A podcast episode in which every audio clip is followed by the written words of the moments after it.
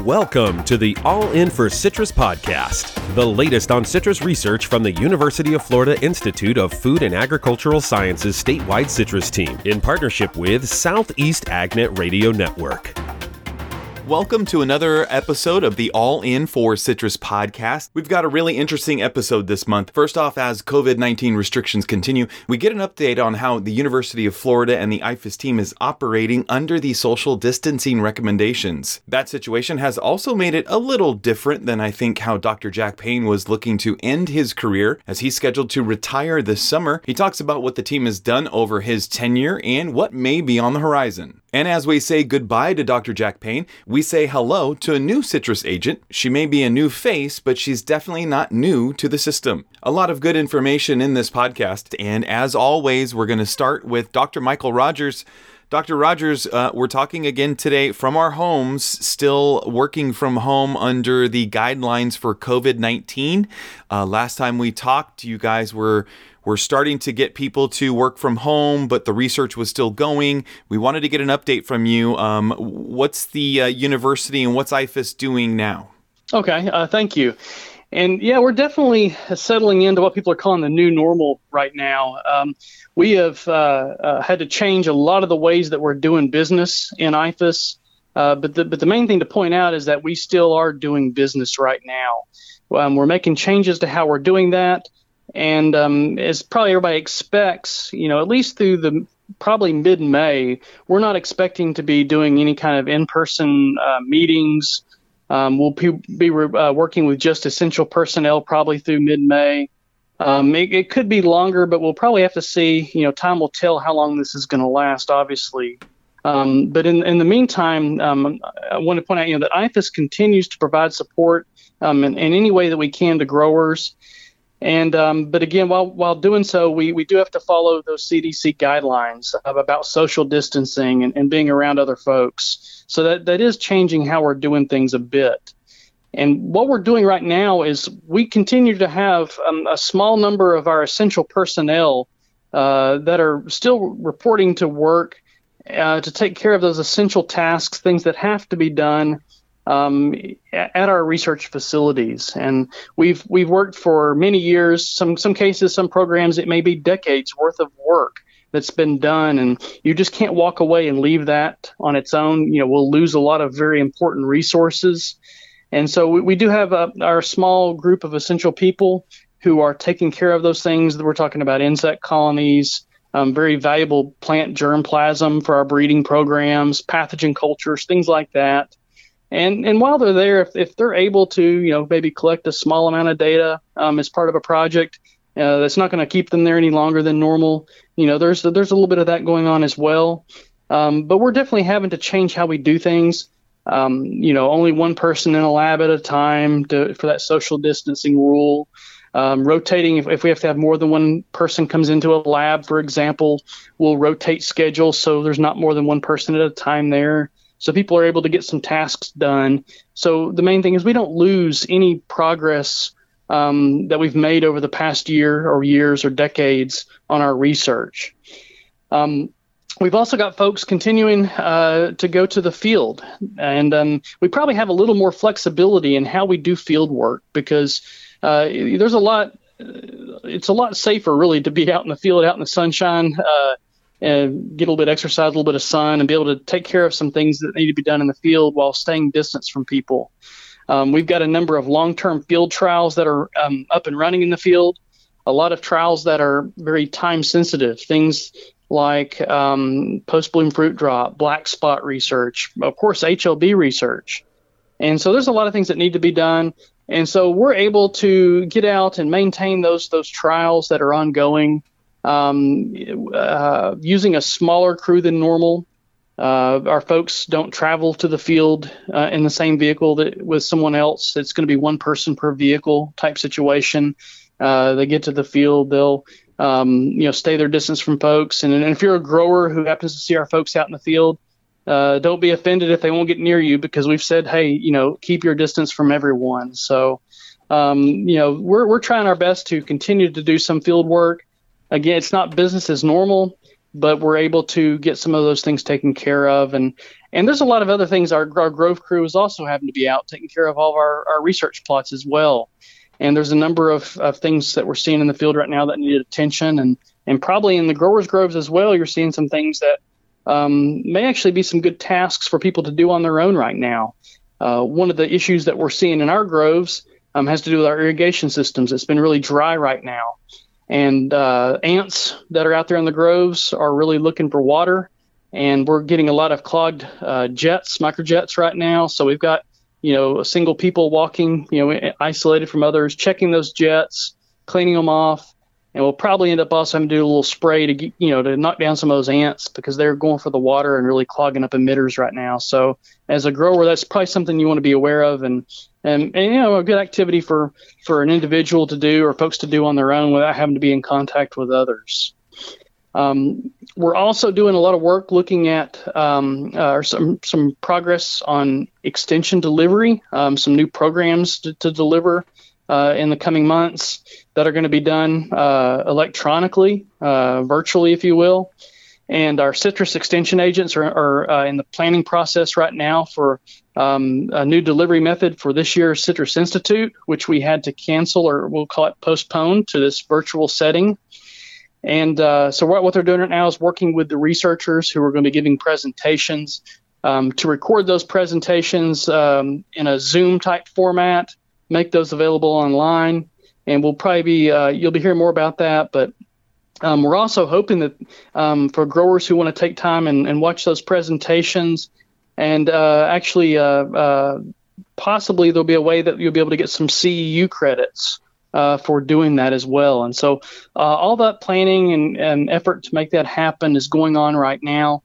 And uh, just stay tuned. The citrus extension agents will be putting out more information on that as they get all that set up. Uh, but again, we're, we're continuing to try to deliver um, extension programming uh, a little differently than normal, but uh, through the through uh, virtual means or online. And lastly, um, our uh, our uh, researchers continue not only on, on working on research projects as best they can, but we are, they're also very busy busy right now writing grant proposals. We just recently got the announcement that the USDA NIFA funds their call for proposals have been released, and there's um, somewhere around $40 million available right now for HLB research. So even even in, the, in a normal year, um, our researchers would be kind of putting things on pause to to jump on to writing grant proposals uh, to get more research funded that's going to benefit the Florida citrus industry. And and so right now, all of our researchers are very very busy at home uh, writing those proposals and getting ready to submit those in the coming month. And so, uh, again, that's something else that's going on that's really not much different than if it wasn't, we weren't dealing with COVID 19. And um, lastly, I, I, would also just say that um, uh, we're still all available. Uh, if growers have questions or there's things that we can help out with, um, you know, make sure that you call, email us, um, or, or text your, your, your, especially your citrus extension agents. Um, they ought to be one of your primary contacts if you've got questions let them know. And if they don't have answers, they'll work with uh, getting in touch with the right folks who can get the answers that you need or or the help that's needed. Very good. I know the last time we talked, we talked about uh, ways of delivering that information online. So I'm glad you guys are making some plans on that. Um, your guys' uh, newsletter, people can sign up for your newsletter to find out when this stuff is ready to go or what you guys are doing next, right? Yes, and we, we continue to uh, keep all of our information, uh, anything new that's happening we'll make sure it's announced in the Citrus newsletter, the um, All In for Citrus uh, statewide Citrus Teams newsletter. Uh, our citrus extension agents also have newsletters they put out, and they're continuing to do that.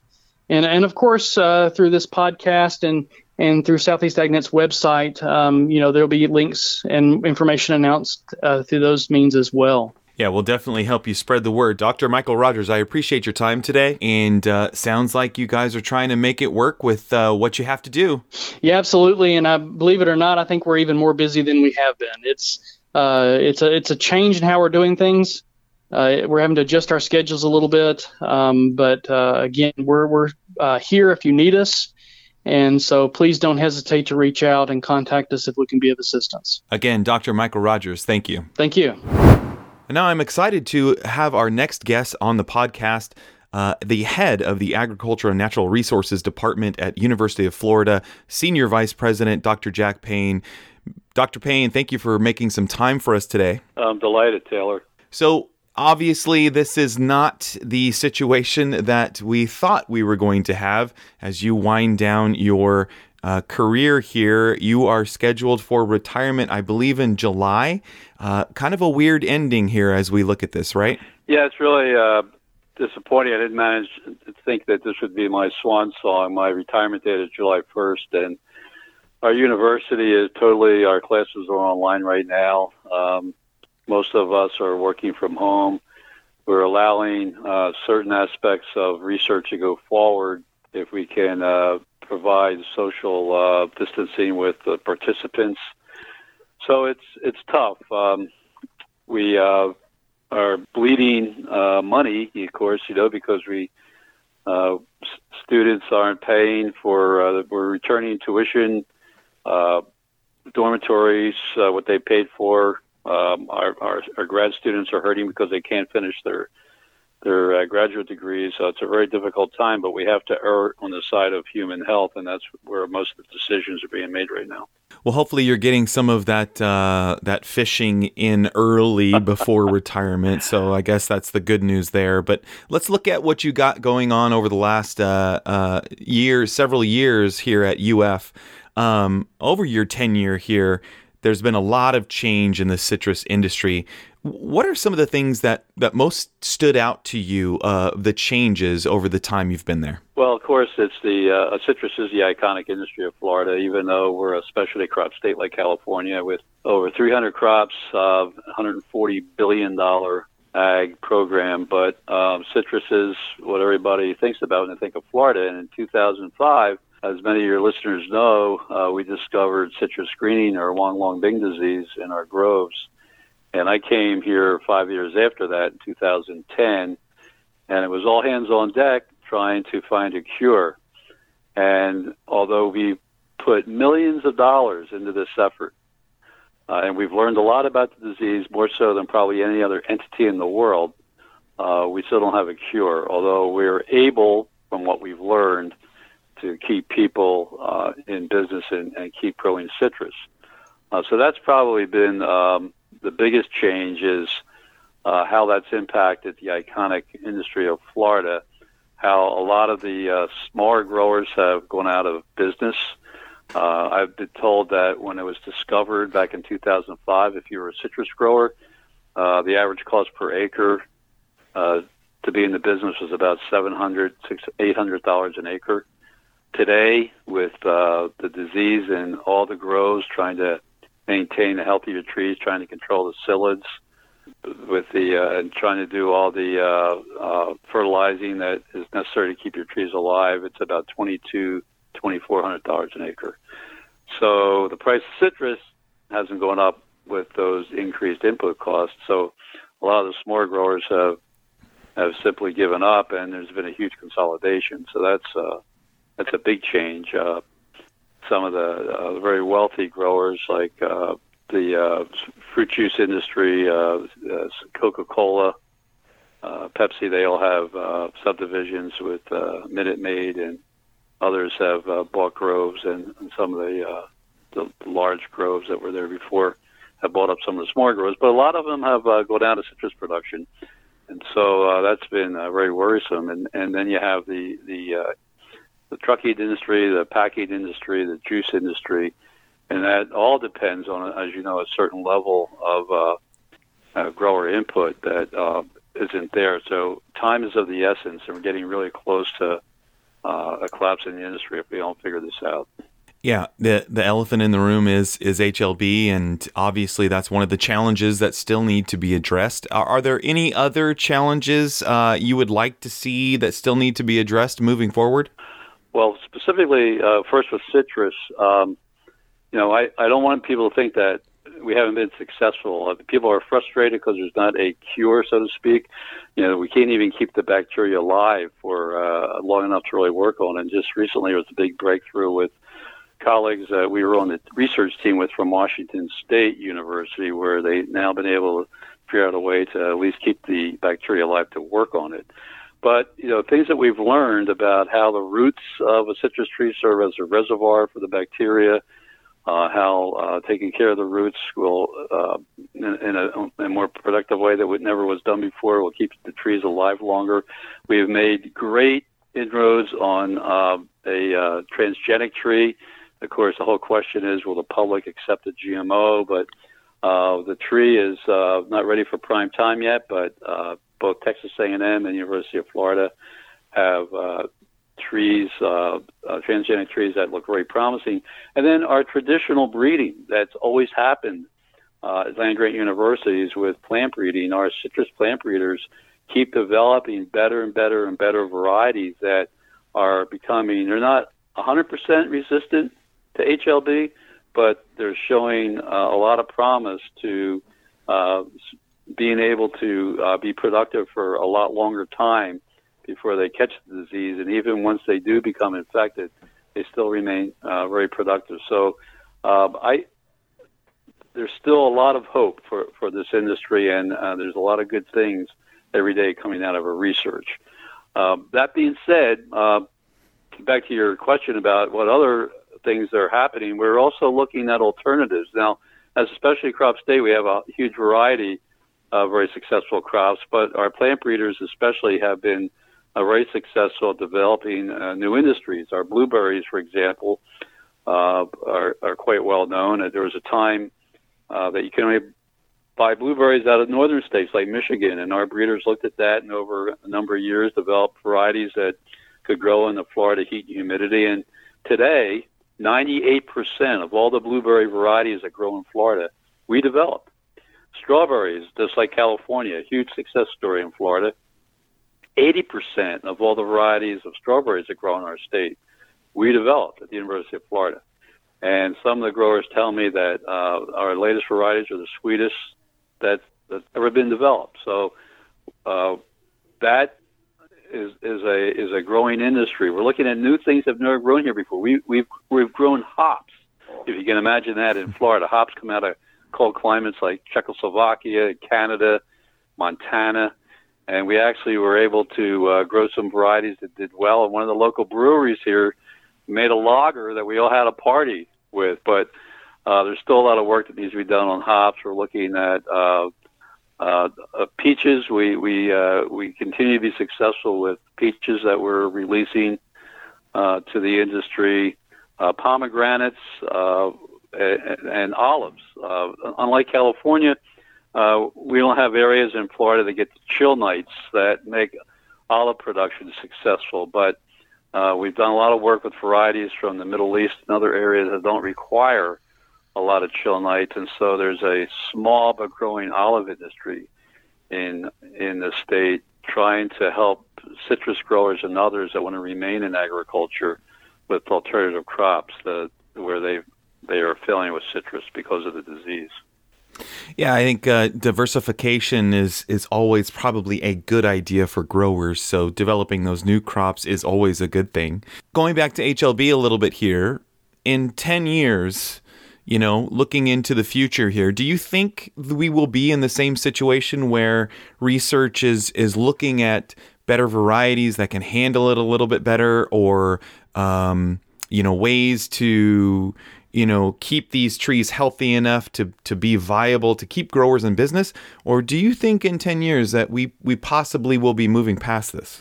Well, I really believe that this there will be a citrus industry. Um, California is new to the game of HLB. Um, after it's been here, as I mentioned, uh, in, Florida since 2005.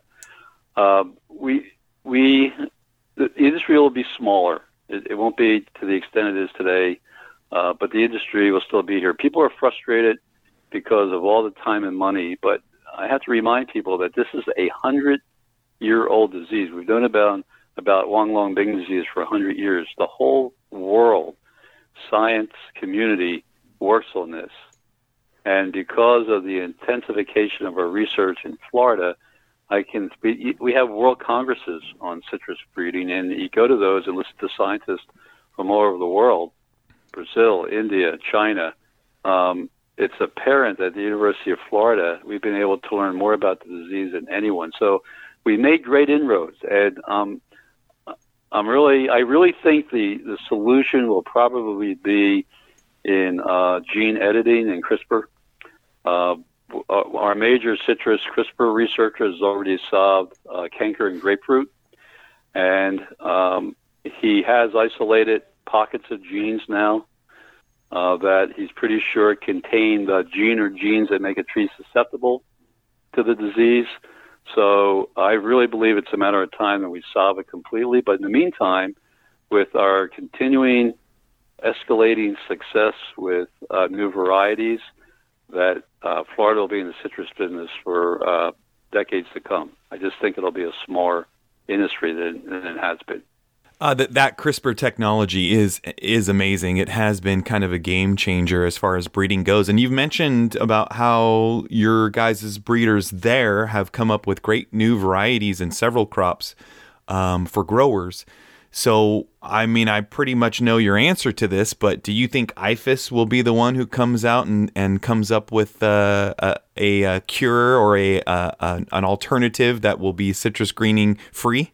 Well, scientists at land grant universities, you know, I've worked for five of them, and uh, I'm, I'm a product of them. I, I'm third generation in this country, first to go to college, and um, land grants gave me my education, and they gave me my career, and uh, we cooperate. Uh, we have, uh, you know, we receive money from state federal governments, from county governments for extension services, and the requirement with the federal money is that we have multi-state research projects. So we cooperate with University of California, uh, University of Georgia, um, and with something like greening, our scientists, you know, we, we have scientific meetings, we have collaborations. I mentioned how we, working with uh, Washington State University, uh, a joint team from Florida, been able now to successfully keep the virus, al- the bacteria alive. So uh, it just won't be us. Um, I think we probably have more experience and knowledge than anybody else in the country, but uh, we share that information. We're working with uh, folks from UC Davis, from Texas A&M, from Auburn, uh, folks in Arizona. So it'll come from uh, it'll come from science. And that's what's I think most important. And I think for your listeners, it's important for them to understand how the government, state and federal governments, have to keep funding. They're not doing it to the extent that they promised in the past or have in the past, funding the research of these public institutions, the men and women scientists in the UC Davises and University of Florida's have the ability and the tools to solve these problems and make agriculture continue to be successful down the road. There'll be, there'll be other diseases. And uh, so we need to be able to, to understand the importance of research and support that research uh, as a public institution because if it's private, it, it's uh, you know it doesn't get shared. You got to pay for it, and uh, it becomes proprietary, and it's a lot harder to get into the public realm and to our growers across the, our states. So uh, I think that's the key message. Yeah. Um, as we move forward here to your uh, end date, uh, this may be the last time that we get a chance to uh, talk to you uh, aside from ceremonies, obviously at the end and all that. But uh, anybody you want to say thanks to uh, as you kind of wind down here? Well, I I think of all the great things we did in my ten years as senior vice president. Um, and again, I you know I've had the privilege to serve at, at five land grants, two as a faculty member, and three as a vice president. Uh, I'm, I'm proud of a lot of things. I think I'm most proud of the team I was able to put together here a team of deans and department chairs and research center directors who uh, are just the best group of people I, I can imagine in, in these times of uh, being able to get the tools and the resources into the most important part, and that's the faculty, our scientists, our classroom teachers, our extension service. Um, I'm proud of, of really the men and women I've been able to surround myself with. And it's it's great to talk to uh, you in California because, as we mentioned before, I had the privilege of uh, of working there for uh, quite a number of years and have great memories of the of the Central Valley, the San Joaquin, Sacramento Valley. Uh, people like Al Montna, who I worked with on, in, in the rice industry. Uh, it's it's it's great to be able to see how land grant universities and agriculture in this country have grown together to be the force that it is, and and continues to be, and needs to be as we ramp up to feed 10 billion people in the next couple of decades. So with all those challenges as well. So I, I guess it's just uh, I look back, it's just the privilege, the the men and women scientists and administrators I've had the privilege to be with, and the agencies. You know, the the state uh, ag agencies, the state natural resource agencies. I work a lot in that area as well, and of course my friends at USDA.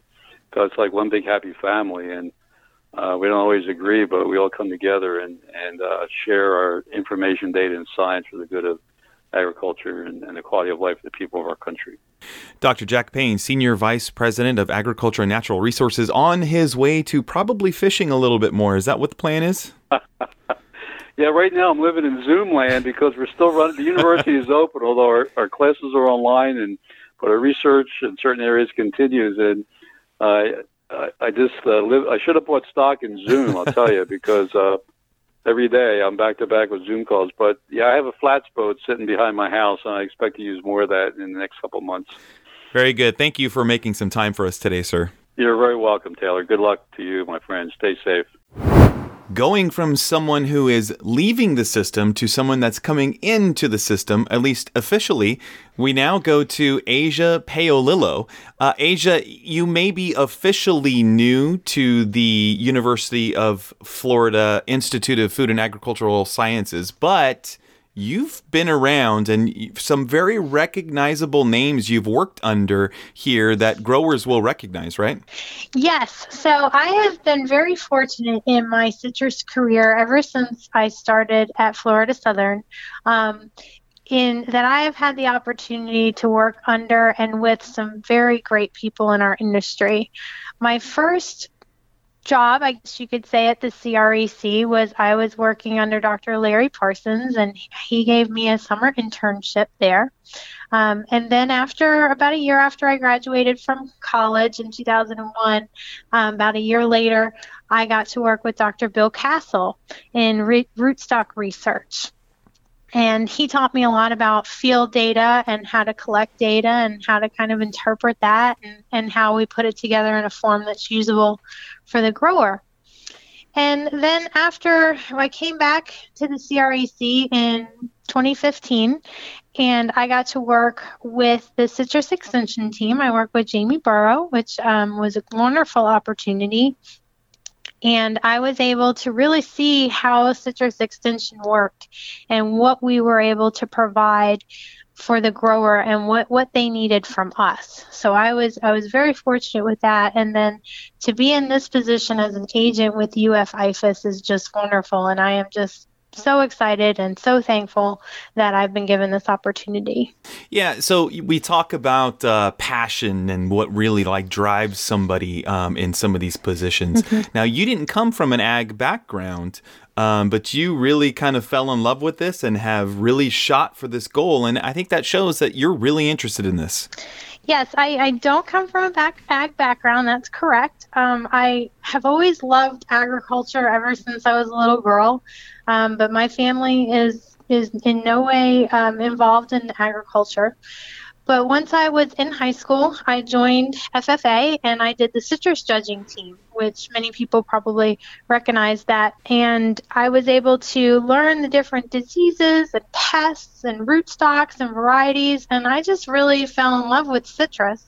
And when I was contemplating what to do for school, for college, um, I'm from Lakeland, and so we went and visited Florida Southern. And when I saw that I could get a degree in citrus, I was just ecstatic and I was sold, and I was just loved it. And I, I loved my program there. I learned so much and it just made me just love the industry even more.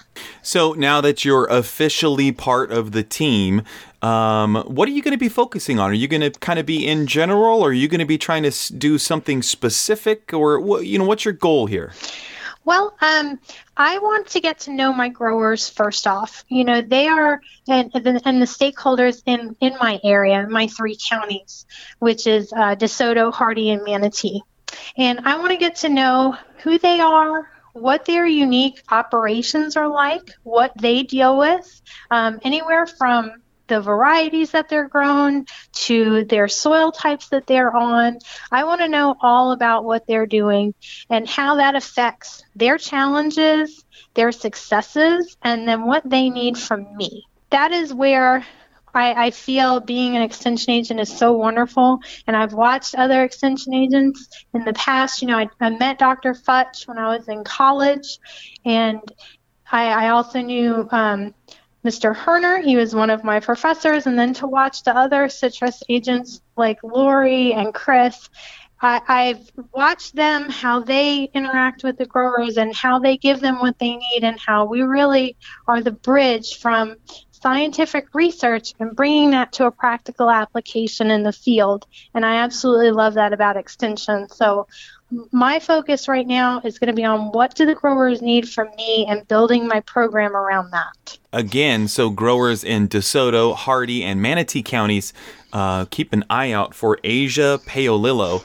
Can they get a hold of you now? What's the best way to uh, contact you? Yes. So right now, with what we're happening with the coronavirus, um, I am unfortunately not in the office, but I am still here. I'm still working, and I'm definitely available to help with any problems that they have, any questions, any issues that they're facing. Um, and I'm available through email. So my email is Ajia Cunningham at ufl.edu. Or my phone number, my cell phone number that I have all the time with me is area code 863 251 4763. So they can reach me both ways, and then um, we can go from there and work out and see what we can do. Yeah, definitely a, a different time with the restrictions going on with uh, COVID nineteen. But we can also find all that information on the on the website as well. Ajia Paolillo, I really appreciate it. We're happy to have you on the team, and thanks for your time today. Thank you so much. I really appreciate you having me. And thank you for joining us for another episode of the All In for Citrus podcast. Remember, if you like what you heard, to share it with a friend and subscribe. We'll be back next month. Thanks for listening to this month's All In for Citrus podcast from the University of Florida Institute of Food and Agricultural Sciences statewide citrus team in partnership with Southeast AgNet Radio Network.